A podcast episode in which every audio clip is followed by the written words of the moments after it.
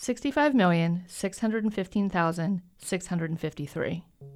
On Tuesday, November 8, 2016, more than 65 million American voters made history.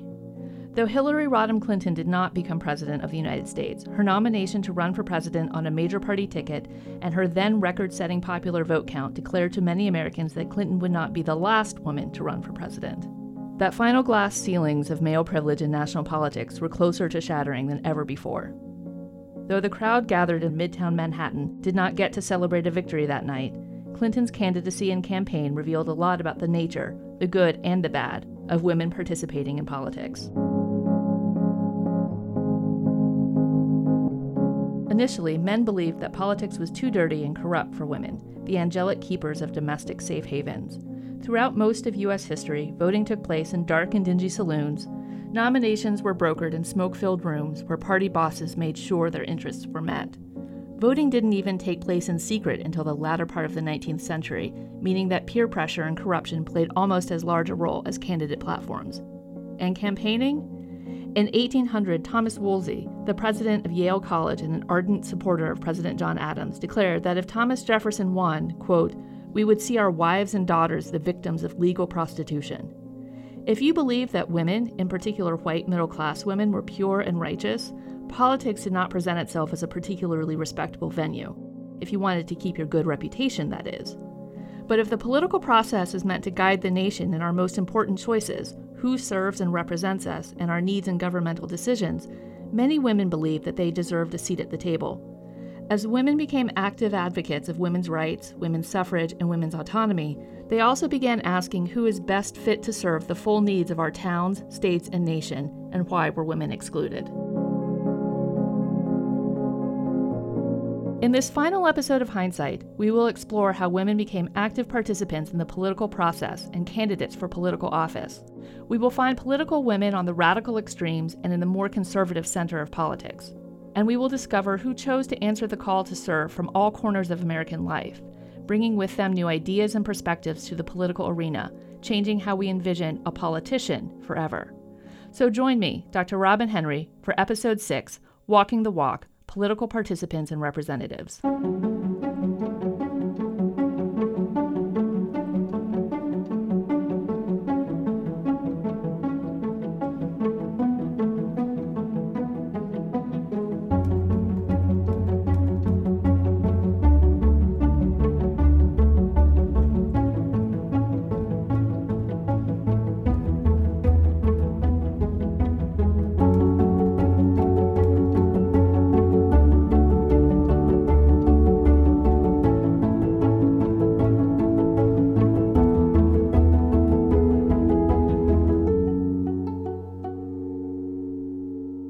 American politics, we revel in firsts.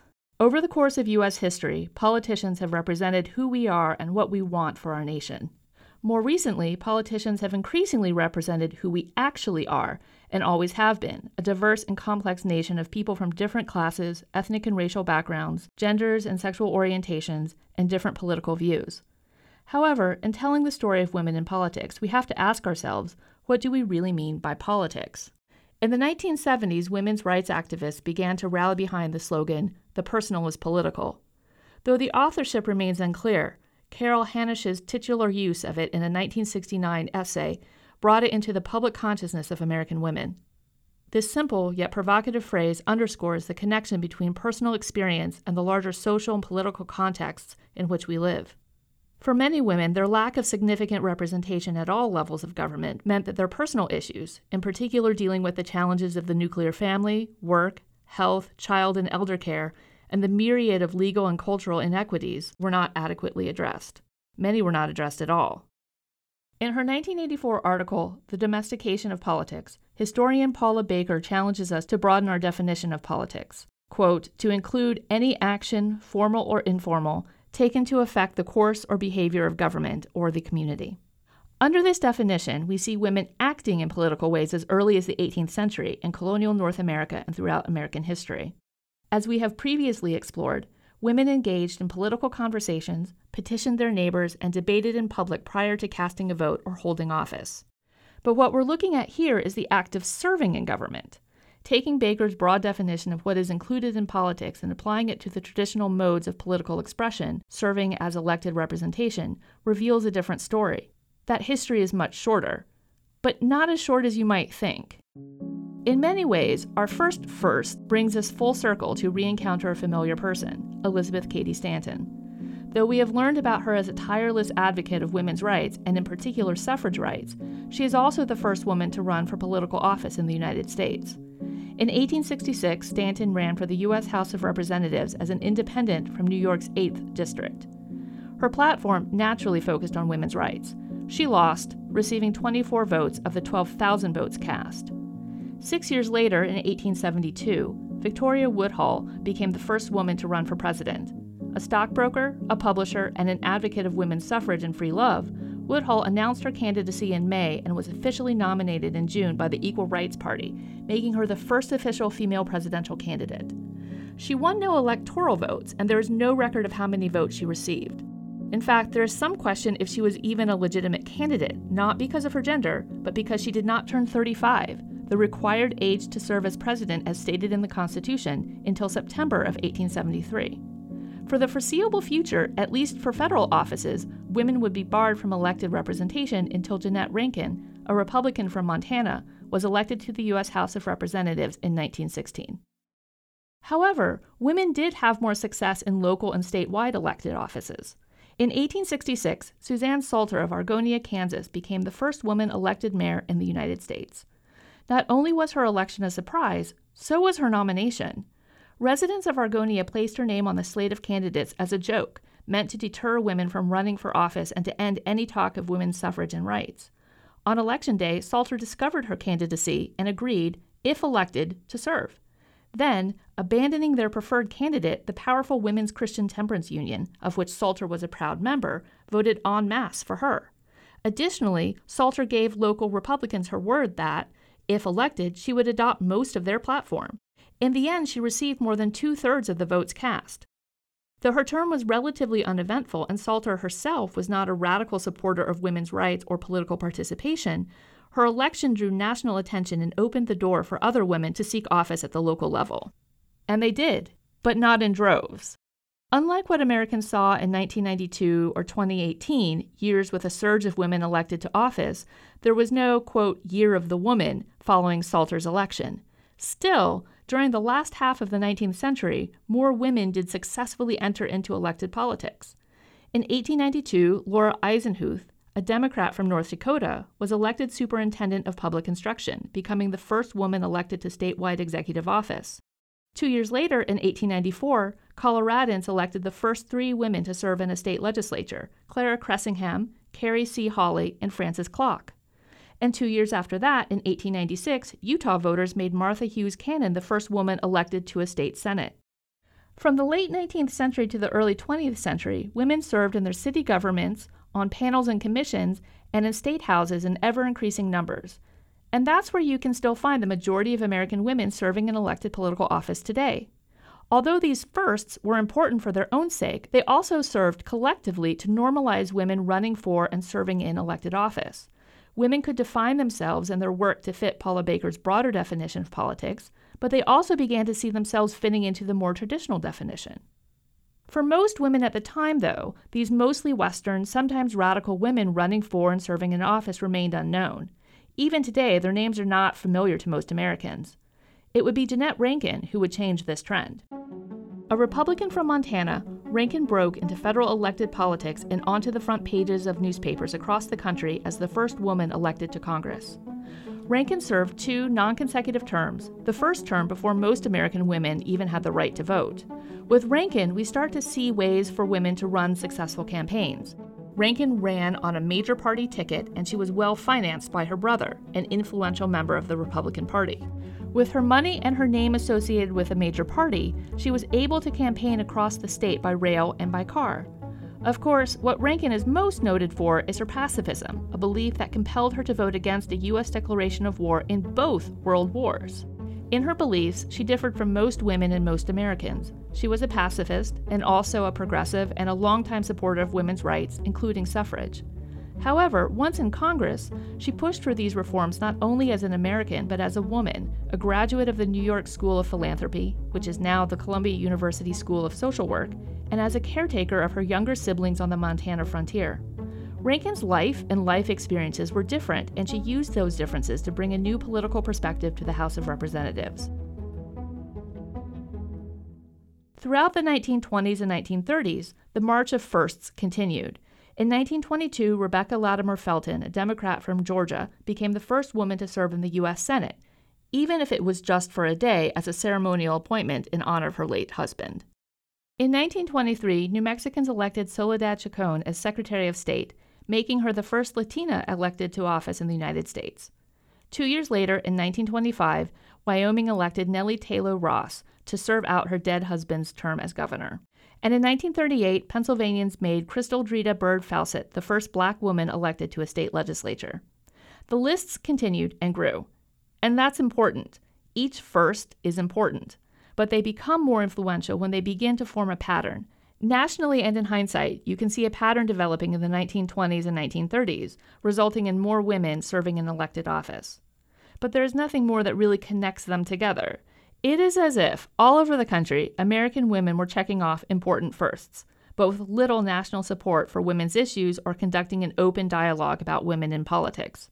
Neither the Republicans nor Democrats saw female candidates as an asset to their parties and so did not spend the time and money supporting and selecting them.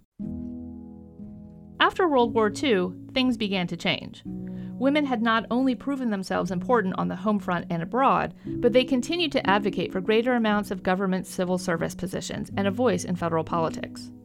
In many cases, this voice came as a wife. Though we might mock political wives as a category to be dismissed and ignored, many post war political wives, especially those married to congressmen and senators, found their ways into the most important conversations through volunteer and auxiliary work. This work definitely fits into Baker's broader definition of political activities, but it also put women in the right places when opportunity came. Sometimes what came next was another auxiliary event, sometimes it was a civil service job or a run for political office. In the case of Margaret Chase Smith, opportunity came in the form of tragedy. In the spring of 1940, Smith's husband, Clyde Smith, a Republican representative from Maine, fell ill. He asked his wife to run in his place. She did, and she won. Now, Smith's request was not unusual. Women had been elected or selected by state officials to serve out the rest of their husband's term or to take his place when they died in office.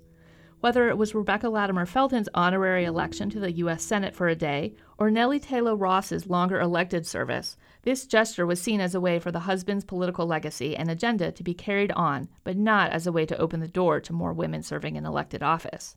However, Smith's case was different. After serving in the House for the remainder of her husband's term, she was elected four times in her own right to serve from 1940 to 1948. In 1948, she ran and was elected senator, the first woman to do so in her own right, and she served until she was defeated in 1972. While in the Senate, Smith made a name for herself as an active and engaged senator. She served on a number of high profile committees and was the first senator to call out Joseph McCarthy's unproven accusations of communists in the State Department she voted for his censure in 1954. Though her actions may not have won her support from McCarthy's faction, her loyal support of Republican legislation and her growing influence within the Senate placed her on the short list of vice presidential candidates in 1952. Though Eisenhower ultimately chose another senator, Richard Nixon from California, the mere fact that Smith's name was on the list is important. Someone, in this case Eisenhower, had envisioned a woman not only on the executive ticket, but in a position, in the face of a crisis, of assuming the office of the presidency. The 1960s saw two more firsts for Smith, and for many more women in politics.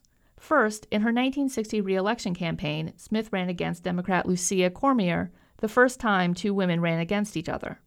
But probably the most important first was her 1964 bid for the presidency. Though Virginia Woodhull was the first woman to run for president, Smith was the first woman to place her name in nomination for a major party.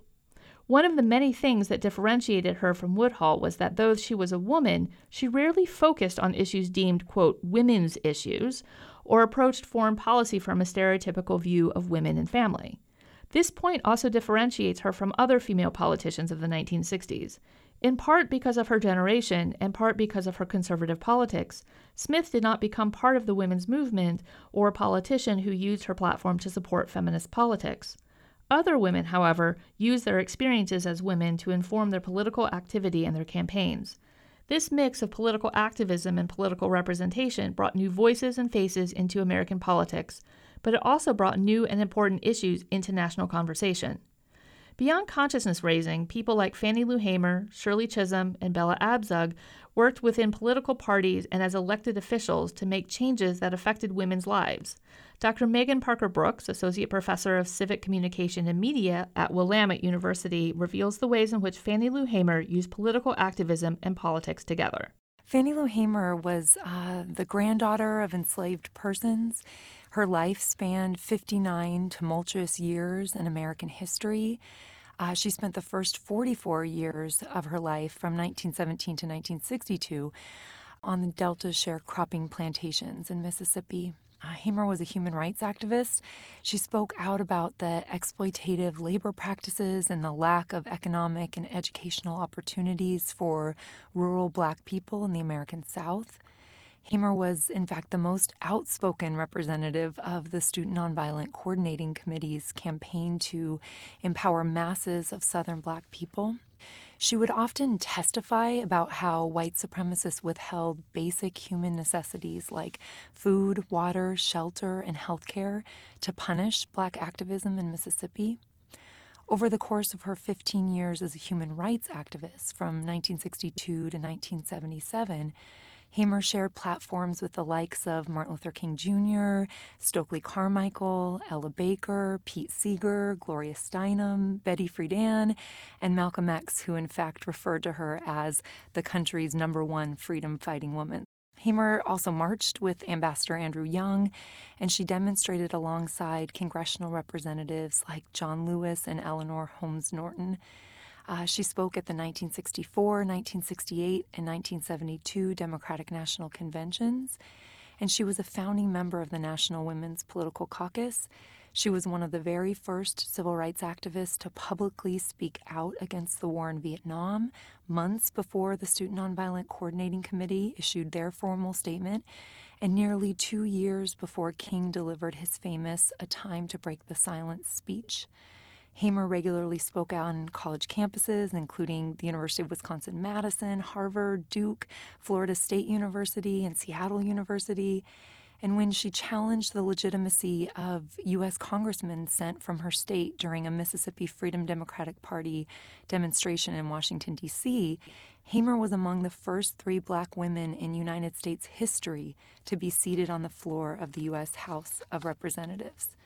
In the last decade of her life, Hamer parlayed her national notoriety into material support for her economically destitute Mississippi Delta community. She helped hundreds of Mississippi residents acquire decent housing. She encouraged thousands of black people to register to vote. And she secured millions of dollars worth of food, clothing, farm equipment, and monetary donations from Northern supporters of poverty programs in the South. Hamer's first attempt to register to vote foreshadows many of her qualities as a future leader in the civil rights movement and for black politics. The story um, of Hamer uh, trying to register for the first time is, is really illuminating and it demonstrates a lot of the extra legal ways in which uh, white people kept black people from the franchise. Um, so once Hamer learned of her voting rights at the at this mass meeting held by SNCC and the SCLC in August of 1962, she was eager to exercise her voting rights.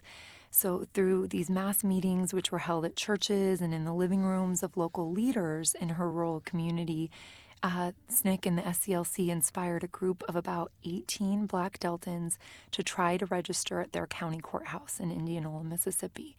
So they borrowed a bus uh, and drove um, the 18 registration hopefuls uh, to the county seat, and they were met there by an armed mob of citizens counselors.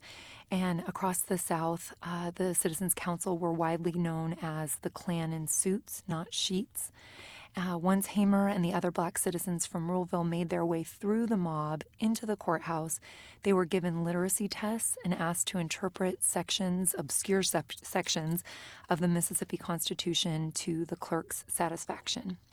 Uh, as you might imagine, all 18 registration hopefuls failed these tests, which were, of course, designed to bar their civic participation in the first place.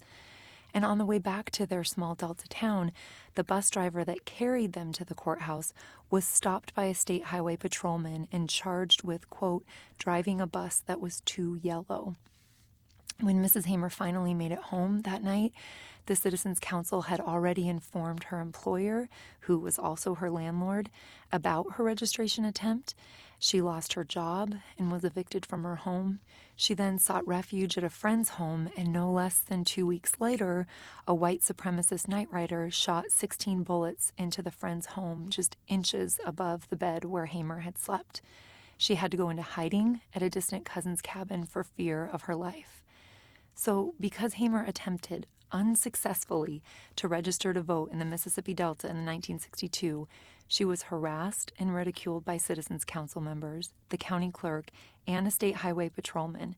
She lost her job and was evicted from a home where she had lived with her family for 18 years, and her life was threatened, so much so that she had to go into hiding. Hamer was like so many millions of Southern black women in the early 20th century who saw their and their families' futures held back by systemic and institutional racism. In attempting to take the first step toward political participation, Hamer's experiences turned her into a political activist.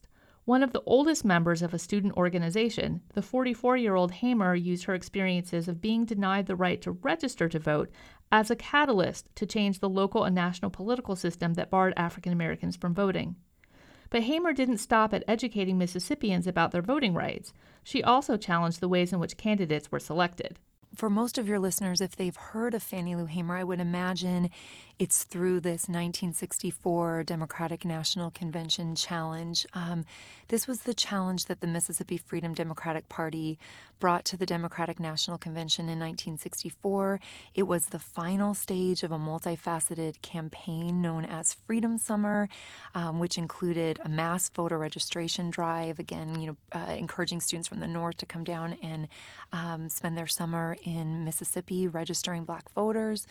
Um, it also included demonstrations to reveal Black interest in civic participation. Part of the narrative coming out of white Southern strongholds was that uh, the reason why we didn't see Black people voting um, in droves was because they weren't interested. So things like mock freedom vote elections, which were held within the Magnolia State, really demonstrated that that was entirely false. Um, there was also a team of lawyers, a legal corps that came down and gathered sworn affidavits and testimonies that um, spoke to the violent white supremacist retaliation to black efforts at civic assertion. Um, so it was this multi pronged Freedom Summer campaign. But the challenge at the DNC in August of 1964 was the culmination of the work of Freedom Summer.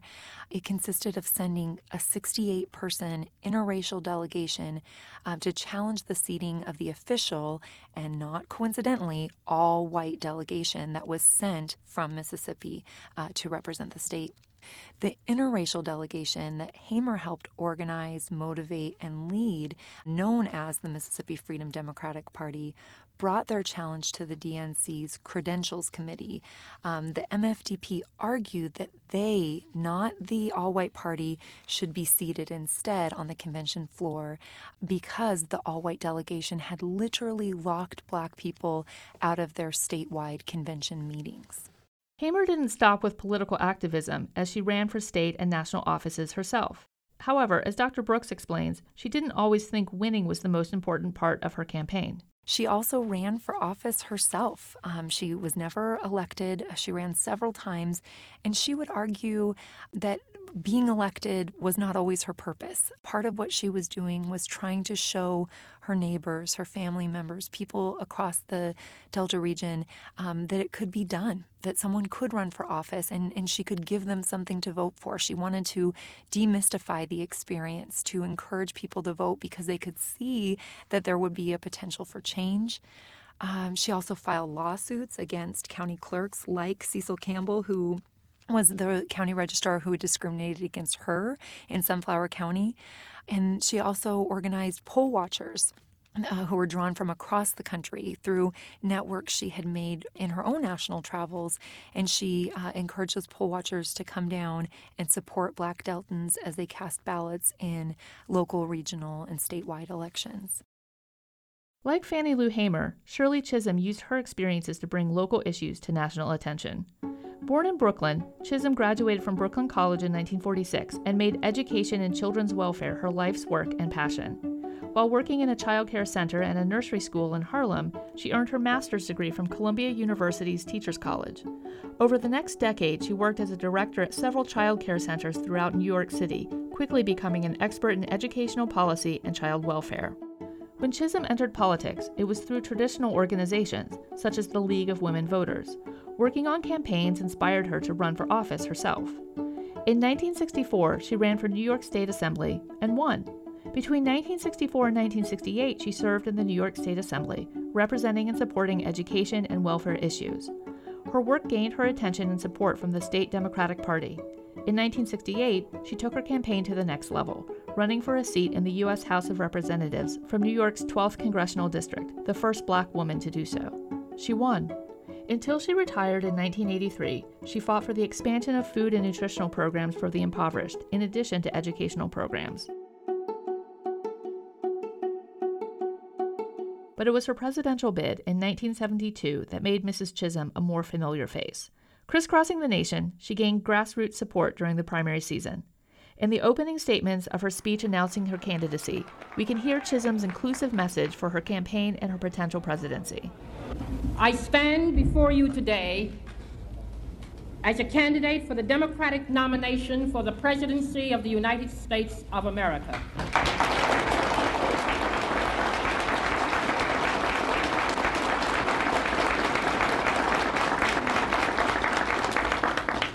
I am not the candidate of black America, although I am black and proud. I am not the candidate of the women's movement of this country, although I am a woman, and I'm equally proud of that. I am not the candidate of any political bosses or fat cats or special interests. I stand here now without endorsements from many big name politicians or celebrities or any other kind of prop. I do not intend to offer to you the tired and glib cliches which for too long have been accepted part of our political life. I am the candidate of the people of America. As the first black politician and the first Democratic woman to run for president, Chisholm's bloodless revolution spoke to people across the country and offered a new articulation of the American identity. Idealistically, Chisholm's campaign represented a more modern vision of both the American electorate and American governmental representation. Politically, Chisholm's campaign stands out from women's previous presidential bids in one important way. In the nomination process, she earned 28 delegates. During the 1972 Democratic National Convention in Miami, Florida, the political maneuvering was reminiscent of the backroom politicking that had made men, and many women, believe the environment unfit for women. Chisholm's delegates found themselves caught between the dueling Hubert Humphrey and George McGovern campaigns. In a very fractured Democratic Party, neither Humphrey nor McGovern had enough delegates to win the nomination outright. Instead of accepting a token role at the convention, Chisholm attempted to hold on to her delegates and use them to bargain for important issues to be included in the party platform. In the end, she was not terribly successful, but she did show that women were not token candidates, but rather major players in the party who contributed to its direction and success. Though Chisholm never ran for president again, she opened doors for women as serious presidential candidates. Not even 12 years later, a fellow representative from New York, Geraldine Ferraro, would also draw the attention of the Democratic Party. In 1984, the National Organization for Women and the National Women's Political Caucus pressured the Democratic Party to select a woman as Walter Mondale's running mate. As a self declared moderate Democrat, Ferraro was politically situated between the hawkish Margaret Chase Smith and the socially conscious Shirley Chisholm. For the Democratic Party, she was the perfect choice. On July 12, 1984, Geraldine Ferraro made history, becoming the first woman to accept the vice presidential nomination from a major party. For Ferraro and millions of Americans, her acceptance speech marked a turning point in American politics. Cited as one of the most influential speeches of the 20th century, Ferraro, dressed in suffragist white, declared that Tonight, the daughter of a woman whose highest goal was a future for her children talks to our nation's oldest party about a future for us all. Tonight, the daughter of working Americans tells all Americans that the future is within our reach if we're willing to reach for it.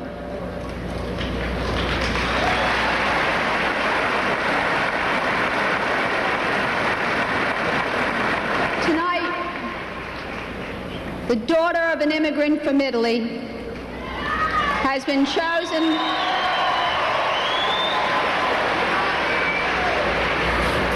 has been chosen to run for president in the new land my father came to love.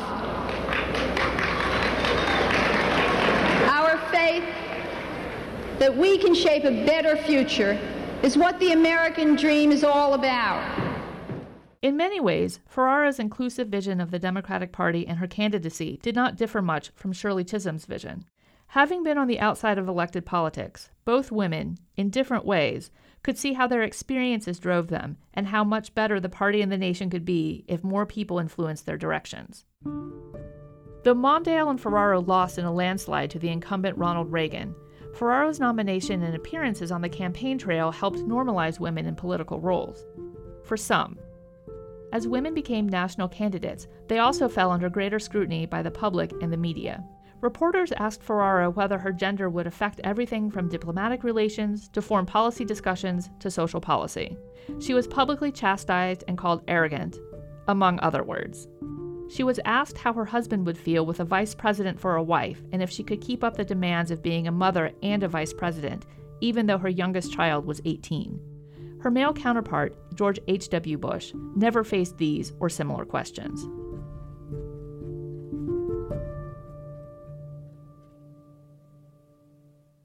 So far, outside of Margaret Chase Smith, we've mostly discussed women in the Democratic Party.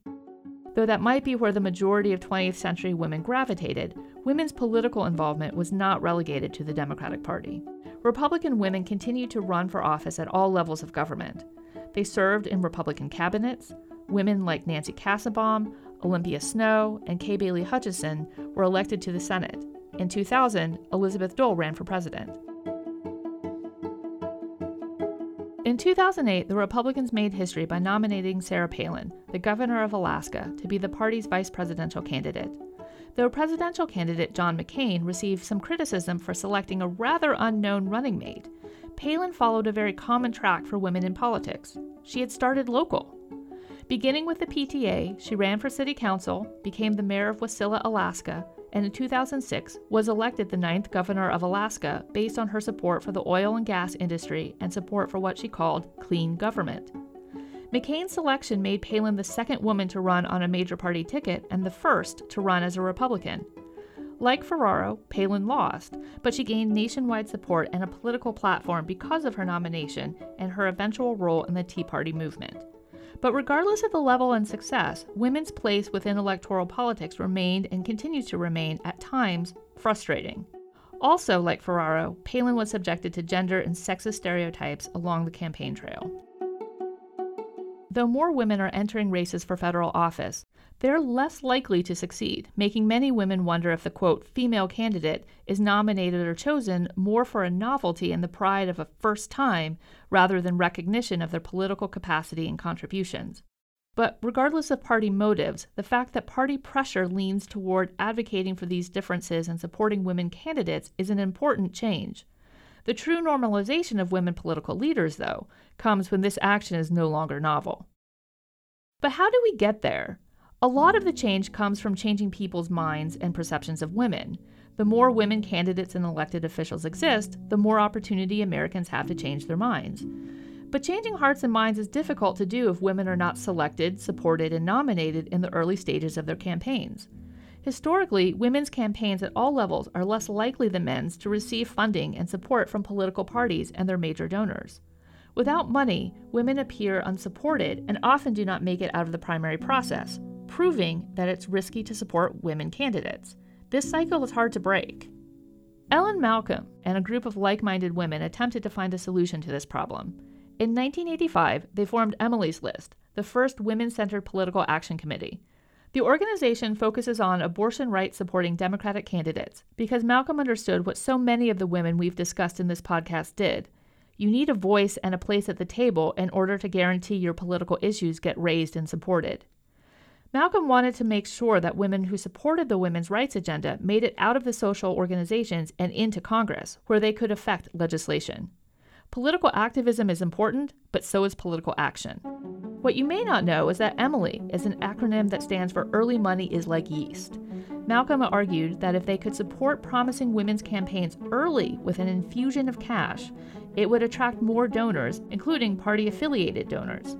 Since 1985, Emily's List has supported dozens of successful campaigns and helped increase the number of women from the Democratic Party in the House and Senate. Emily's List was an instrumental supporter of Hillary Clinton's 2008 and 2016 presidential campaigns, as well as Senator Elizabeth Warren's campaign after Super Tuesday in 2020. Between 2010 and 2020, it also helped support a much more diverse slate of candidates. This, too, falls within the mission of Emily's List to diversify the voices in Congress and the White House. The first tangible evidence of Emily's List's success came in 1992. Known as the Year of the Woman, this election cycle saw women respond to the low numbers of women in the Senate, and none of them were on the Judicial Committee that had heard Anita Hill testify about alleged sexual harassment by Supreme Court nominee Clarence Thomas. Something had to be done. In 1992, 13 women won major party nominations for Senate races, and 108 won nominations for House races. The results were unprecedented. 24 women won election to the House and 3 to the Senate tripling the number of women in the Senate and putting more women into Congress than ever before. Much of that success was due, in part, to early money provided by Emily's List. The 2018 midterm elections are also considered a year of the woman, seeing another surge of women into Congress, most of whom received support from Emily's List. In response to the success of Emily's List and the surge of mostly Democratic women, conservative women formed two important political action committees in 1993, Rachel MacNair founded the Susan B. Anthony List to help support anti abortion, primarily women politicians. In 2010, Jeanette Nunez, Gail Harrell, and Jennifer Carroll founded Maggie's List.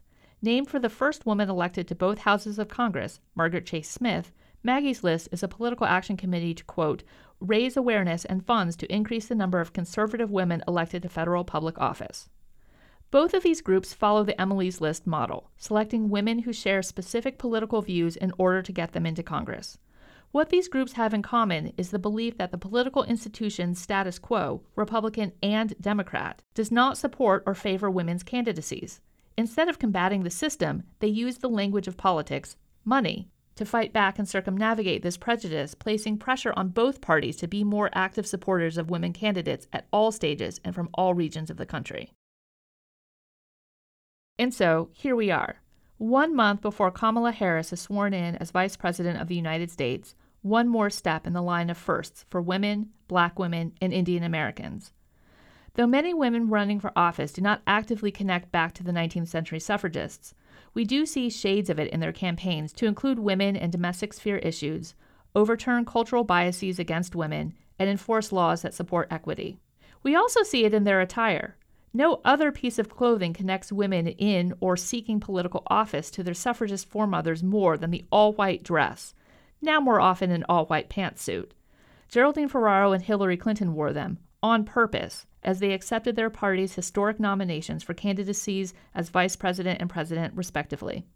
Kamala Harris wore hers as she addressed the nation as the presumptive vice president elect. As protest to Donald Trump's misogyny and the misogyny he inspired, Democratic women wore white to his first address to Congress. This symbol connects women today to where they've been. I'm often asked what I think 19th century suffragists would think of women's progress today, and I think really it's a mixed bag. There is so much change and still so much that needs to be changed for all American women to enjoy full and equal citizenship. Suffragists might be surprised at who, Black women, Native American women, lesbians, and working class women now represent Americans in Congress and what types of legislation now protect women. But I don't think any of them would be surprised that the mission of women's equality continued after the vote. Not every woman got to vote in 1920, and not every inequality was solved with a vote. Though I hope that you have learned more about women's fight for suffrage, I also hope that you have learned that women never saw suffrage as the end goal or the end of inequality. It was always the vote and. What came after displays as much of the complex and conflicting experiences American women have always had and the diverse array of goals they continue to work toward. We are living in that after. But we are not, as of yet, historical. We can make the history, sure, but we are not done. And so what comes next, how you use this history, is up to you. Through the struggle for women's suffrage and rights, I hope you are inspired to look deeper, ask more questions, and engage in conversations about the ways in which women and men remain disfranchised today. Like the amazing Wichita who has been hanging the National Women's Party flag outside their home, or the record number of people who came out and voted in 2020. But most importantly, use your vote. It is your voice.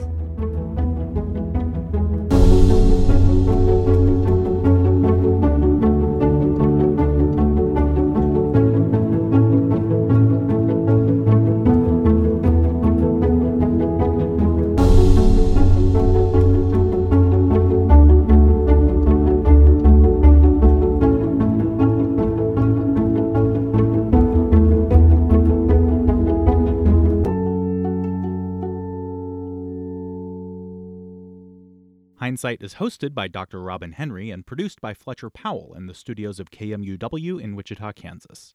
The digital editor for the podcast is Beth Golay. All artwork for Hindsight is created by Jordan Kirtley.